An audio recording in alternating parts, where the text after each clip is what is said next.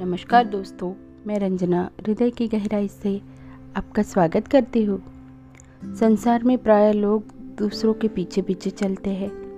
जैसे बहुत से भेड़े आगे वाली भेड़ को देखकर उधर ही जाना शुरू कर देती है, जिधर वह आगे वाली भेड़ जा रही हो। ऐसे ही प्राय लोगों का हाल होता है। वो रास्ता उन भेड़ों को अपने घर की तरफ़ या चारागाह की तरफ़ ले जाता हो या रेगिस्तान की दिशा में ले जाने वाला हो। वे इस बात पर सोच विचार नहीं करती। इसी प्रकार कई लोग कोई दूसरा रास्ता नहीं निकालते। वे लकीर के फ़कीर होते हैं।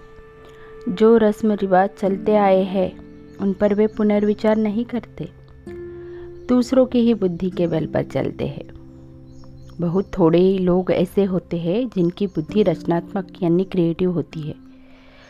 चीज़ों को अधिक आसान बनाने, वस्तु में नवीनता लाने उसे अधिक उपयोगी बनाने उसके सौंदर्य को निखारने कम खर्च में भी चीज़ को गुणवत्ता देने की योग्यता और कला किसी विरले में ही होती है। बहुत सी संस्थाएँ, बहुत से समाज बहुत से देश दिनों दिन अवनति और गिरावट की ओर इस कारण गतिमान होते हैं कि वहाँ कोई अच्छा नेता नहीं होता। उन्हें कोई मार्गदर्शक नहीं मिलता कोई प्रगति का पथ प्रदर्शक नहीं होता। बड़ी बड़ी सेनाएँ भी युद्ध में तब हार जाती है जब उनका नेतृत्व करने वाला कमांडर कुशल न हो। परिवार में भी फूट पड़ जाती है। यदि उनको कोई मिल, मिलाने वाला, उनमें कोई वरिष्ठ व्यक्ति न हो, जो उन्हें प्रेरित करता है। अतः नेतृत्व कला तो ऐसी ही कला है कि उससे लाखों करोड़ों व्यक्तियों का अथवा देश और समाज का भला हो सकता है। परंतु दोस्तों नेतृत्व वो कर सकता है जो कोई नए विचार दे सके, नई योजना बना सके, नया मार्ग दिखला सके।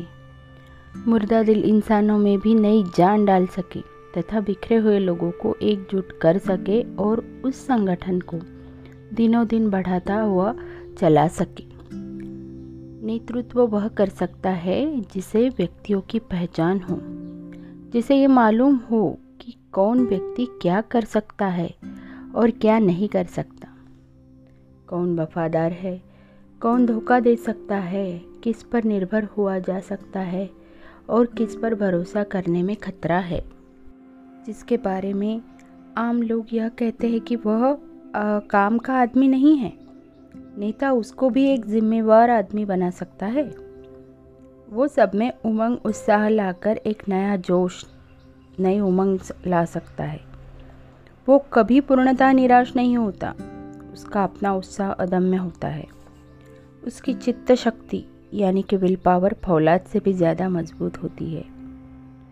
वो न तोपों से डरता है, न पहाड़ों से घबराता है, न नदी देखकर रुक जाता है, न फिसलन देखकर घर बैठ जाता है, बल्कि जो लक्ष्य वो निर्धारित कर लेता है, उस तक पहुँचने के लिए वो अपने आप ही साधन जुटा लेता है। साधन स्वयं उसके पास खींचे आते हैं, परंतु वो अपनी लगन का पक्का होता है। वो खाली हाथ हो और कोई भी उसके साथ ना हो तो भी वह एक झंडा लेकर चल पड़ता है और धीरे धीरे काफिला बन उठता है और लोग उसके पीछे पीछे चल पड़ते हैं और ऐसा नारा लगाते हैं कि आसमान में गूंज उठे। कमज़ोर से कमज़ोर और डरपोक से डरपोक व्यक्ति भी उसके बनाए संगठन में अब शक्ति का अनुभव करते हैं और कुछ कर गुजरने की सोचते हैं। और तो क्या, अपनी कमर कसकर सिर पर कफर, कफन बाँध कर वो जान की बाजी लगाने को भी तैयार हो जाते हैं। परंतु ऐसा नेतृत्व वो कर सकता है जो न केवल लगन का पक्का हो, बल्कि मन का सच्चा हो। चतुर हो, परंतु वह बेईमान न हो। उसकी ईमानदारी ही उसकी सबसे बड़ी साख हो।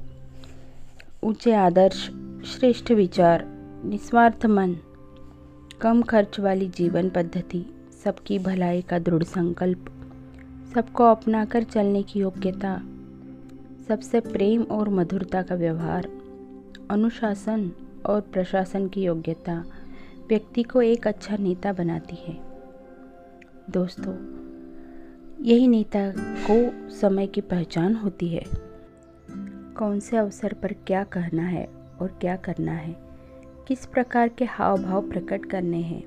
इस बात की उसमें सहज बुद्धि होती है। वह अच्छे अवसरों को अपने हाथ से टलने नहीं देता। यदि कोई भूल चूक हो जाए तो उसके लिए वो क्षमा मांगना या प्रायश्चित करना जानता है। लोगों द्वारा प्रशंसा या निंदा किए जाने पर वो डामाडोल नहीं होगा। वो सदा चौकन्ना होकर चलता है और जनता से तालमेल बनाए रखने की उसमें क्षमता होती है।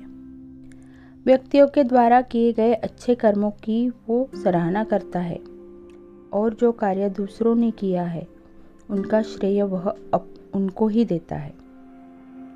दृढ़ मन वाला होने के बावजूद बावजूद भी वो नम्रचित होता है और नम्रचित होने के बावजूद भी वो अपने स्वमान को नहीं छोड़ता। अतः ज्ञानी और योगी बनने के साथ साथ नेतृत्व कला का अभ्यास करना भी ज़रूरी है, क्योंकि इस द्वारा हम जनशक्ति को संगठित कर बड़े बड़े कार्य सफलतापूर्वक कर सकते हैं। इससे हम अपने जीवन के समय और शक्ति का कई गुना लाभ लोगों को दे सकते हैं और स्वयं में कई सद्गुणों का विकास कर पा सकते हैं। दोस्तों ऐसे ही नेताओं की आज समाज को सबसे ज़्यादा ज़रूरत है। धन्यवाद दोस्तों।